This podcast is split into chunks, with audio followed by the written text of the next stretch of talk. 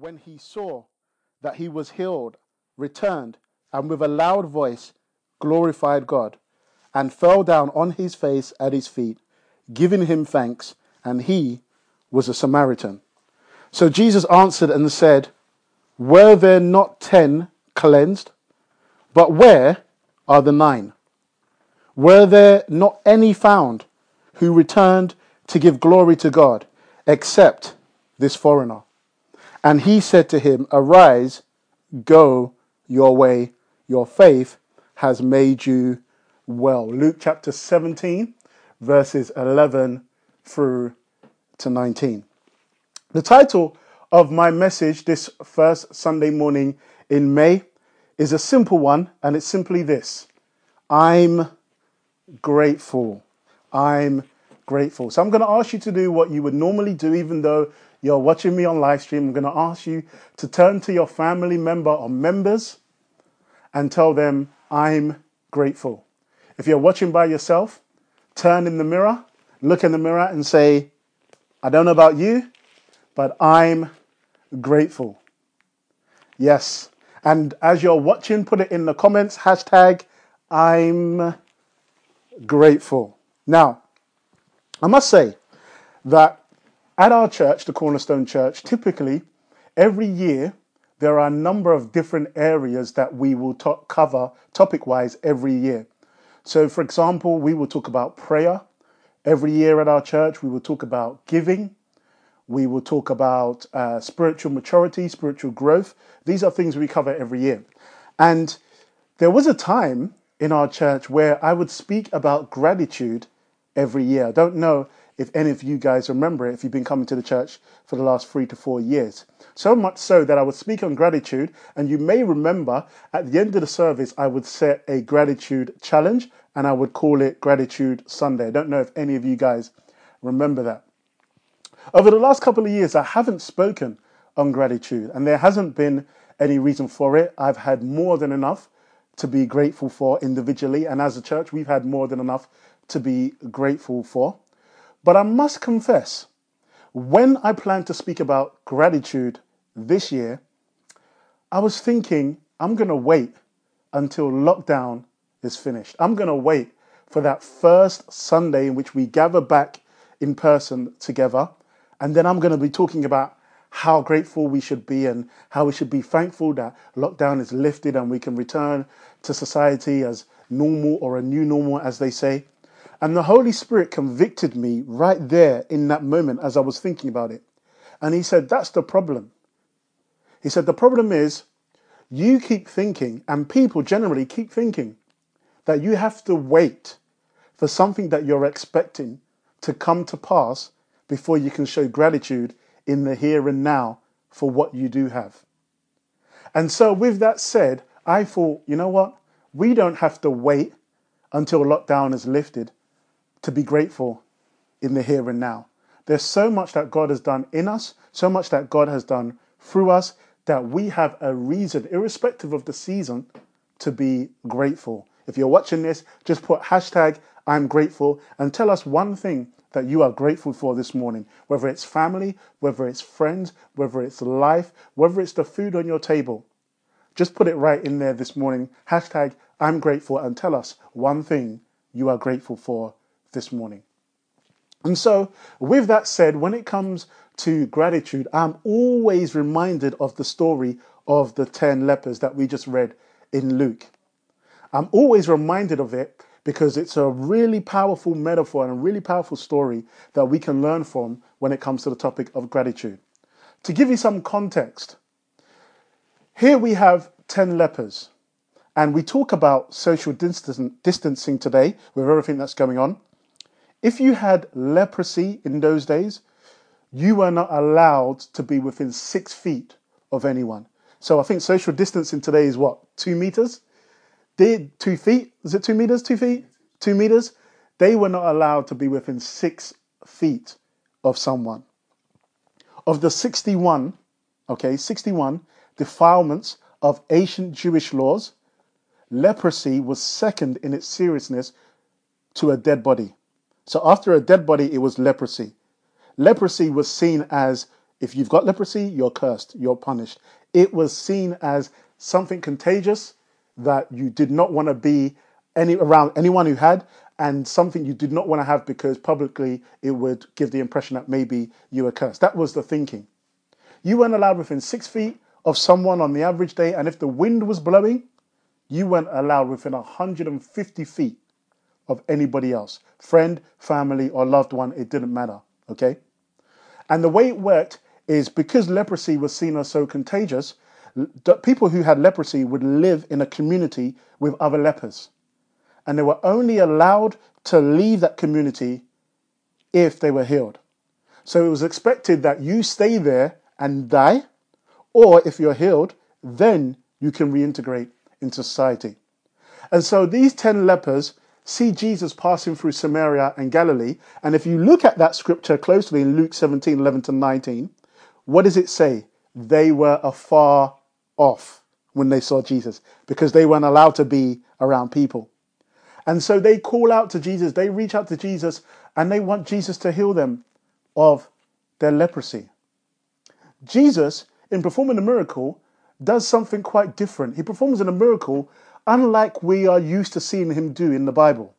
He doesn't pray over them, he doesn't lay a hand on them, he doesn't cast anything out. He simply says, Go show yourselves to the priest. Very different way of doing a miracle. And there's a reason why he said, Go show yourself to the priest. Because in order for you to be reintegrated back into society, if you had leprosy, you had to be verified as healed by the priest. So scholars actually argued that the lepers actually argued amongst themselves whether they thought Jesus was taking the mick. Because you can't go and see the priest unless you're healed. And they're asking him to heal them. So scholars argue they argued amongst themselves, but they decided to be obedient, and in doing so, they received what they were believing on the way to where they were going. There's a sermon in that as a result of being obedient. And of course, if you're familiar with the story, they receive their healing, and one returns to say thank you. And the Bible makes it clear to us that it was a Samaritan, the least expected one because of the rivalry between Jews and Samaritans. And in summary, Jesus asks the question Were there not another nine? The very fact that Jesus had to ask, Were there not another nine? or Where are the other nine? clearly shows us that there was an expectation that if one could return to say thank you, then so could the other nine. The very fact that he asked that question is not because he needed their gratitude, but it was teaching us a lesson that when we have received, whether it's from God or from man, we are expected to come back and say thank you. Someone put in the comments right now, hashtag I'm grateful. And so, Jesus, in asking, were there not another nine, reminds us of the power of gratitude. And from this scripture, we see that sometimes the people who we expect the people who we expect to be grateful are not always the ones that show gratitude. And guess what? Sometimes neither do we. Okay? And we see that from this scripture. And there are many ways in which we display an attitude of ingratitude towards God and towards people rather than an attitude of ingratitude. And what I'd like to do in the few moments that we have together is talk about some of these ways in which we show an attitude of ingratitude. And here's my first point should you be taking notes. Here's number one. When we say thank you, but it's not reflected in our actions. We show an attitude of ingratitude when we say thank you, but it is not reflected in our actions. Turn with me to 1 John chapter 3 and verse 18. It reads as follows My little children, let us not love in word or in tongue, but what? In deed and in truth. Let us not love in word or in tongue, but in deed and in truth. Listen, saying thank you is important. Let's not get that twisted. Saying thank you is important. However, it's the easy part because all it requires of us is words. But actually showing gratitude is what makes the difference. And we can't be people who just say thank you, but we don't show gratitude to God and people. In the Bible and in the book of Ruth, we see Naomi and Ruth. And to cut a long story short, when Naomi loses her two sons in law, she decides that she's going to return to her homeland and she wants to send Ruth away. But Ruth says, No, no, no, no. I'm going to stay loyal to you. I'm going to stick by you during this difficult time. And so Ruth follows Naomi back home. Now, watch this. When they get back to Bethlehem, to cut a long story short, once again, Naomi, if we're going to say it as it is, actually hooks Ruth up with Boaz. But she didn't have to, because scholars show us that Naomi was closer to Boaz in age. So Naomi could have actually put herself forward to Boaz for herself. But she's not just thinking about herself, she's thinking about Ruth. She's thinking about how Ruth can have a future. She's thinking about how Ruth can have some sustenance. She's thinking beyond herself and she's thinking about Ruth as a result of Ruth's loyalty to her. And so she tells Ruth in Ruth chapter 3, verse 3, to put on her best dress. There's a tip there for you women.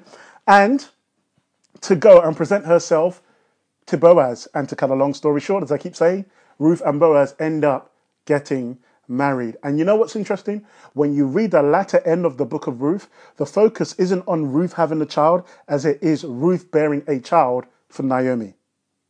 What am I saying here? When you look at the story of Ruth and you look at the relationship between Ruth and Naomi, there is a cycle of gratitude that's being expressed. It's not just words, it's in their actions, from loyalty to provision. Do you remember 1 Kings chapter 3 when Solomon is going to make a sacrifice unto God? All that's required of him is to make a sacrifice of one animal. But out of a heart of gratitude, he goes on and he sows a thousand burnt offerings. Now, in case you don't understand the magnitude of that, let me give it to you in a term that you might understand. Imagine someone owes you one pound, just one pound, and they say, Hey, I'm going to call you, I'm going to deliver your pound. And you're like, Oh, it's just one pound, forget it. And they're like, No, I'll put it through your, uh, your letterbox. And so there's an envelope that comes through your letterbox, and the person has put 1,000 pounds in it. What are you going to say? You're going to be like, Whoa, I only borrowed you a pound. 1,000 pounds, that's, that's way too much. Again, imagine you put 10 pounds in someone's account and they said, I'm going to pay you back that 10 pounds. And they transferred you back 10,000 pounds. Do you know what? You would be happy to lend to that person anytime, every time. But effectively, this is what Solomon did because he had a heart of gratitude. He didn't just want to say it, he showed it. And these are two examples of gratitude towards man and towards God. But we show it in gratitude when we say thank you, but it's not reflected in our actions. Number two, we show ingratitude when we focus on the negative more than the positive. Unfortunately, we live in a negative bias based society where for every negative thought, for every negative word, we need about three to 10 positive things to counteract it. The problem with this bias is that we tend to remember the negative actions, the negative words, the negative thoughts, the negative, negative behaviors towards us, rather than remember that people are not perfect. And neither are you.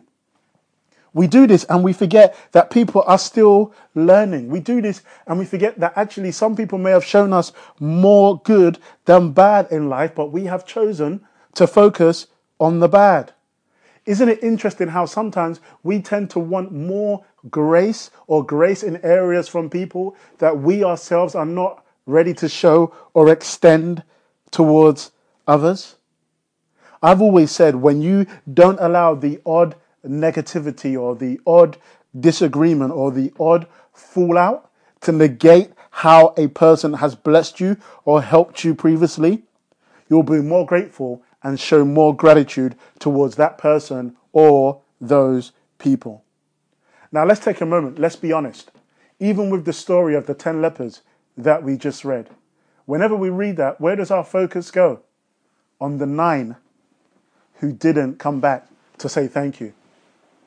Not very often do we take the moment to think about the one who did return and say thank you. And I've come to realize that likewise in life, sometimes we focus on those who have left us rather than those who are still with us. We focus on the challenge ahead of us, not what God has brought us out of. We focus on those who didn't attend the party. Some of you, even in, even in the middle of the party, you're thinking about those who didn't attend as opposed to focusing on the ones who are there. I remember in the early days of our church, I used to preach about the people who weren't there. You know, I'll be up there and I'll be like, but these days people don't come to church. And I can imagine people in church thinking, they're not here to hear you talking. Like, preach to us who are here. It's easy to focus on those who are not there as opposed to those who are there. And when we do this, it's very easy to show an attitude and gain an attitude of ingratitude over those who are there. It's very easy to do this rather than gaining an attitude of gratitude. And here's the third way in which we show an attitude of ingratitude when we take the things and presence of God lightly. When we take the things of God and the presence of God lightly, we are showing an attitude of ingratitude. Let's be honest. The church sometimes is one of the only places where we make justifications for our behavior. I mean, we go to church and it's praise and worship and we just chill and we say, it's just, it's just the way I am. It's just, it's just my personality. It's just, it's just how I worship God. But of course, when it's a sports event or a concert or even karaoke, we are showing our passion in different ways and our personality in different ways. But when it comes to the house of God, we just reserved and, you know, it's just my personality is just the way I am. Isn't it funny that you can pray to God for a job and you get a job offer, and when you get the job offer, you don't really stop and say, actually, let me pray whether I should accept this offer or not. You gladly accept it because you know you prayed for the job and you prayed for the opportunity to get an interview and you got it, and so you got the offer, and immediately you're like, yes, I'll take the job. But when it comes to the house of God, you can pray, Lord, lead me to a church where I can find like minded people. And you get to that church and then you're challenged to serve, and it's like, mm, I'm praying about it. It's funny how many people use that term, I'm praying about it, as a justification and a politically or a Christian correct way of saying no. And every time we come into the presence of God or we take the things of God lightly, we show an attitude of ingratitude. We come into the house of God and we don't even take notes. Oh no, it's not my it's not my way of learning. Okay, that's fine. But you weren't saying that in your lectures. You weren't saying that on your training course. You weren't saying that in the conference or in the seminar or when your team leader at work was giving you instructions that you were noting down for things you need to do. But when you come to the house of God, you can justify it. Oh yeah, it's not it's not my way of learning. I'll listen to the podcast. Of course you will. You can't even remember what we talked about last Sunday. Let's be careful not to be people who take the things of God and the presence of God lightly. In doing so, we show an attitude of ingratitude. Oh, I'm too nervous to give my testimony. I, I, I don't want to give my I don't want to share my testimony with people. But if an event or an opportunity that allows you to speak to thousands of people to promote your business or promote your product or promote your service, then all of a sudden you're not nervous anymore because you value your gain and your things over testifying to God's goodness in your life.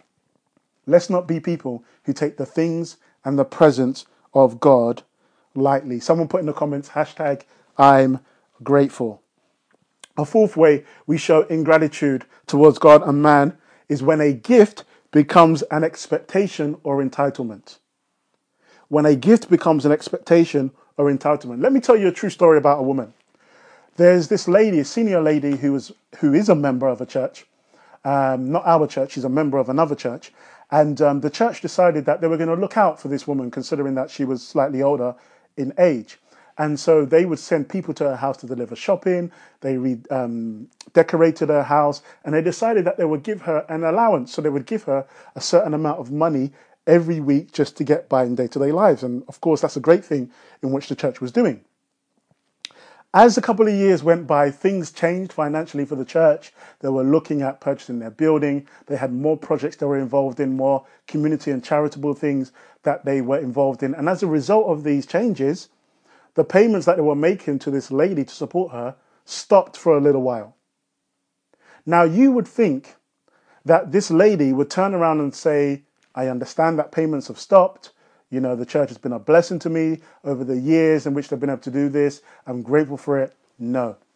She started calling other church members to complain that she wasn't getting the money anymore.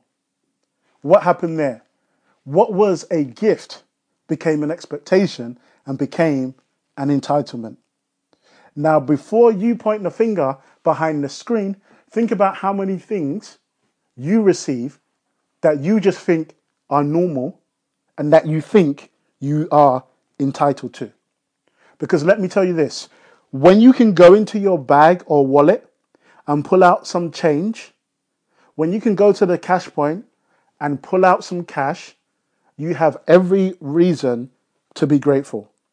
When you can open up the fridge and you have food, when you can turn on the tap and the water runs, you have every reason to be grateful. When you can walk down the street and you can open your Bible in public and not be arrested, you have every reason to be grateful. When you can breathe in, everyone breathe in, breathe out, you have every reason to be grateful. And oftentimes we don't appreciate these gifts because we just see it as the norm. We just see it that we are entitled to it. I wake up, I get up, yeah, I breathe, it's a new day. But actually, when last did you actually stop to thank God for the very fact that you woke up to see today?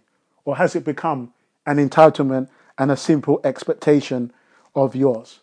Think about how many things you've taken for granted that you didn't even realize were so important.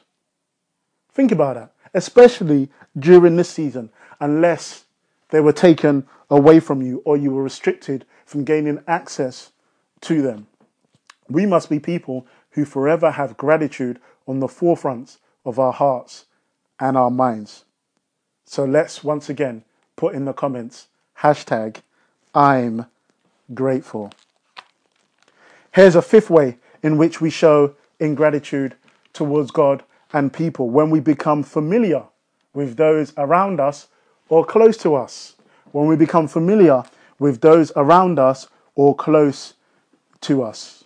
When we do this, it is easy to show gratitude to everyone else with the assumption that those close to you don't need your acts or show of appreciation.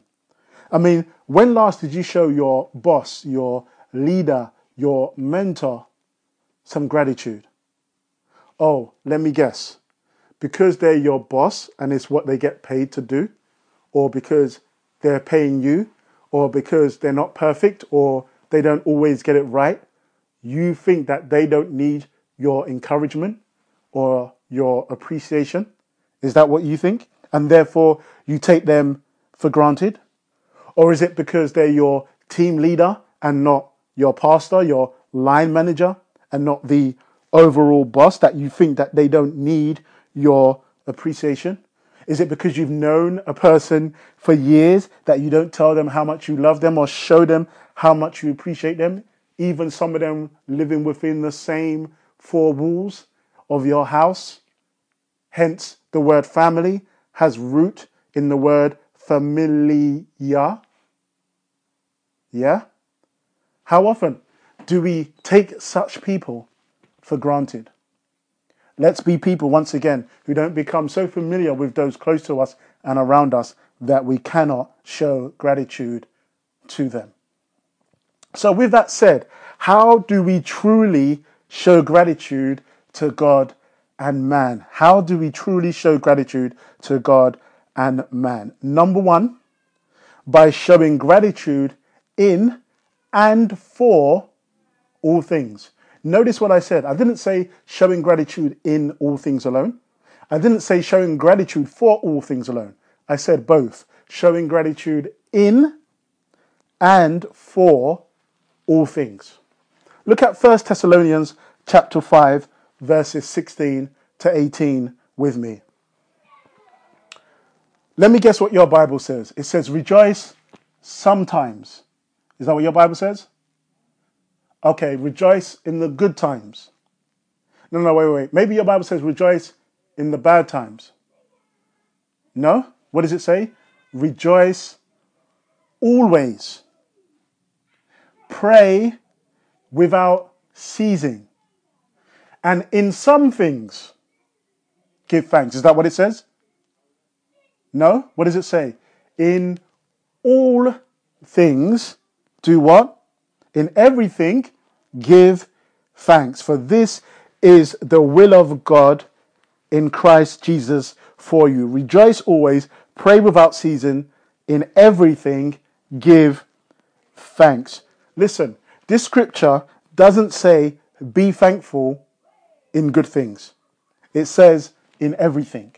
This means be thankful when you lose that job or when the business fails. It means be thankful when the relationship breaks down and when people let you down and when people betray you and turn their back on you. Be thankful that you didn't get that job. Be thankful that that deal fell through. Be thankful in all things. Now, let's be honest. Let's have an honest moment here. How many times have you been upset about something that you desired or wanted, but later you're actually thankful that you didn't get it? And actually, it was a blessing in disguise that you didn't get it. If that's you, just put your hand up on the screen right now. Just put the hand up emoji. Sometimes we think we know what's best for us, but God knows what's best for us. And you see, if I said, be thankful when God blesses you, you'll probably be shouting, Amen. Yet the challenge is in all things, not some things. Be thankful. But how many of you know it takes a level of maturity to be able to be thankful in all things? Not just the good things, but in all things. And listen, when you are thankful in all things, A, this is what happens. You become A, thankful even for what God didn't give you. You become thankful for what God didn't give you. In most cases, we thank God for what He gives us. But have you ever stopped to thank Him for what He hasn't given to you? From your, from your sins, in terms of the punishment that you deserve from your sins, have you ever stopped and said, Lord, thank you for what you didn't give to me, hence we preach grace and mercy? You see, you thought that job was what you needed, but God knew the company was going to go bust in a couple of months, so He spared you the hassle. You thought that relationship was right for you, but God knew that the timing and or the person wasn't right for you, and neither was you right for them. So He saved you heartbreak at the expense of a little disappointment. Be thankful in all things. I wonder if there's anyone watching this morning that can say, I'm thankful. I feel like preaching right now. If we were in church right now, I'd, well, we're doing church, but we're doing church in a different way. I'll grab my cloth, I'll grab my water, I'll be anointing some of you guys. I'm ready to get up and preach right now, but you would not see me in the camera. Someone say, Be thankful in all things. When you are thankful in all things, you are thankful for what God didn't give you. And B, you are thankful for the setbacks that made you stronger and better. You are thankful for the setbacks that made you stronger and better. I love this verse. This is one of my favorite verses in the Bible. 2 Corinthians chapter 4 verses 8 and 9. Listen to what it says. We are hard pressed on every side, yet not crushed we are perplexed, but not in despair, persecuted, but not forsaken, struck down, but not destroyed. Someone say stronger and better. Let me share a true story with you briefly. One October afternoon, a young 12 year old boy was going out to play and he decided that he was going to uh, lock his bike outside an auditorium not far from where he lived. Where this auditorium was, in the basement of this auditorium, was a gym that was run by a policeman. It happened to be a boxing gym because this policeman, whose name is Joe Martin, is a uh, boxing enthusiast, but his day to day job is to be a policeman. So this 12 year old boy ties up his bike there, he goes to play, and when he wants to go home, he returns to the auditorium where he locked up his bike, only to see that his bike had been stolen.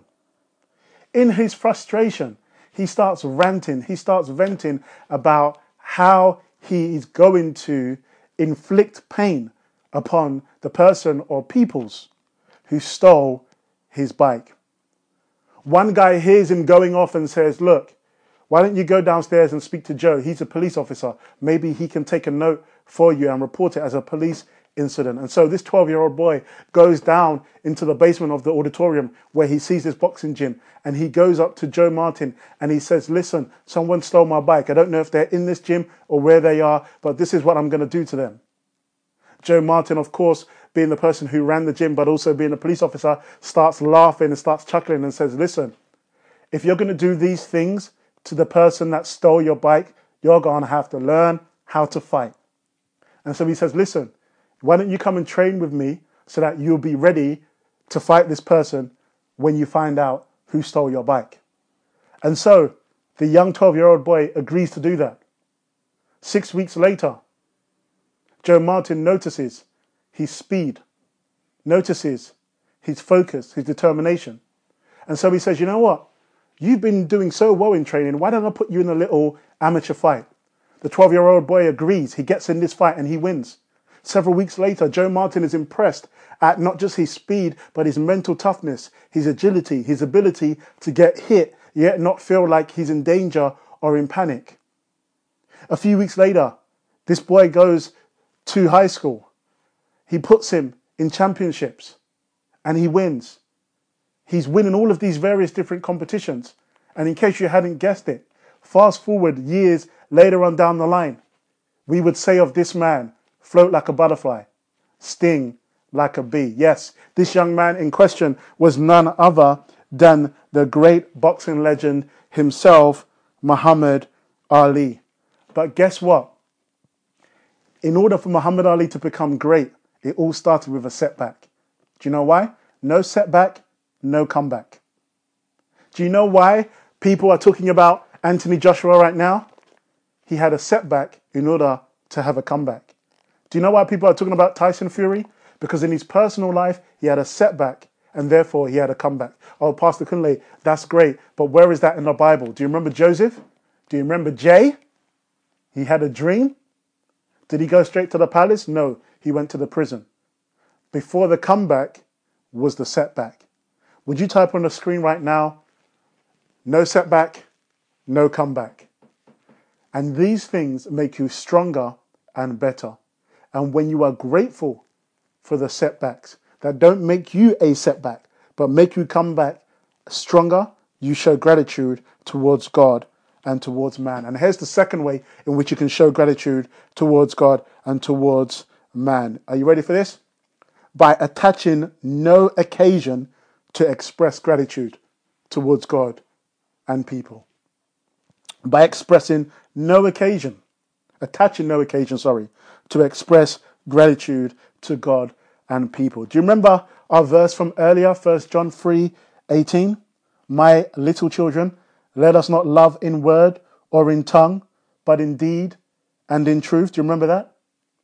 Do you know that it's easy to appreciate someone on their wedding day, on their graduation day, on their birthday, on a landmark occasion? However, I've come to realize that gratitude is more powerful when it has no occasion attached to it.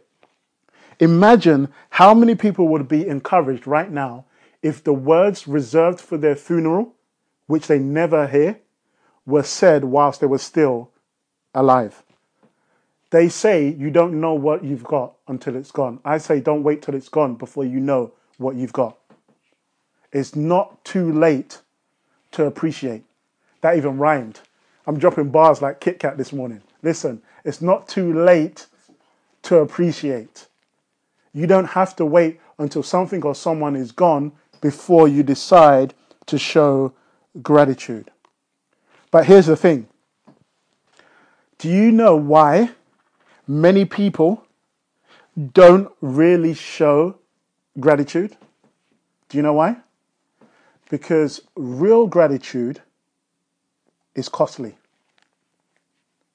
Real gratitude is costly. Do you remember the 10 lepers we read about at the beginning of the, the, the sermon this morning in Luke chapter 17? Do you know the one leper that returned was a Samaritan? Yeah? That one leper that returned was a Samaritan. Did you know that he was risking his life returning to say thank you to God? Do you know that? Why was he risking his life? Because Samaritans and Jews had tension. And therefore, he was risking his safety, but also he was risking rejection. He realized that in going back to say thank you, it would be costly. But guess what? In going back to say thank you, he received more than what he already originally went to God for.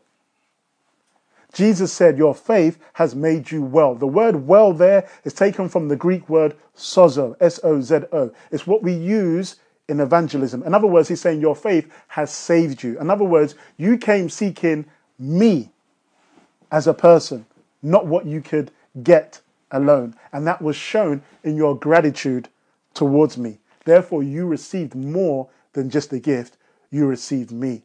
Why? Because he was t- ready to take the risk, even though it was costly. True gratitude is costly. It's costly of your energy, it's costly of your time, it's costly of your finances. And this is how you can tell the difference between takers and givers. Takers just say thank you and they leave it there, and that's it. Givers don't just say thank you, they show you that they appreciate you. God didn't just tell us He loved us, He showed us by sending His one and only begotten Son, Jesus Christ, to come and be the sacrifice for us. He didn't just say it, He showed us it. But takers will just say thank you, and that's it. And the thing is, you think takers are grateful because they say thank you. Oh, I'm so grateful. Thank you so much. You think they're grateful, but listen, a taker will never offer to get the drinks in.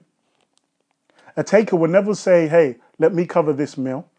A taker will never say, I'm happy to help you out with this project or this event. If there's nothing in it for them, they will say thank you for what they get, but they're not willing to give anything out. And that's the difference between a taker and a giver.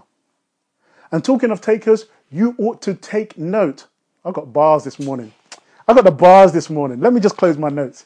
Listen, you ought to take note of the takers and givers in your life.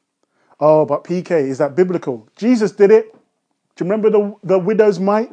How did Jesus know that the woman gave a mite and the others gave out of their livelihood and out of their abundance? How did he know? He was watching their giving. In those days, when they would give in the temple, the priest would stand over what we would call the offering basket and watch their giving. In other words, Jesus said, You have received in the temple now, you have received the word. Now let me see what you're going to give. He wanted to see, Are you just a taker or are you a giver? Oh, but PK, if I'm taking note, then isn't that giving to get? No, no, no, no, no. Because in most cases, let's be honest, you don't even reap where you sow, you reap what you sow. Okay?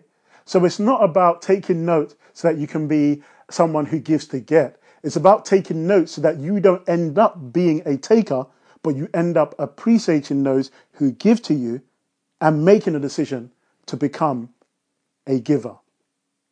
Takers simply take, they say thank you. Givers go beyond that and they will show how they appreciate you. Some of you right now, you know some of the takers in your life. They only call you when they want something. They're only happy to take, but they're never happy to give up their time and their energy. The takers that are watching right now are the people who are like, well, you know, not everybody can buy something for someone. Not everyone can give. That's the taker's mentality because the taker doesn't understand that something is better than nothing. So their justification is, I will turn up to the party, not even with a bottle of Shloer. Okay? I will not turn up to the party with a bottle of because what is one bottle going to do for 30, 40 people? That's their justification to turn up empty handed. What is my five pound contribution going to do towards their wedding gift or their birthday?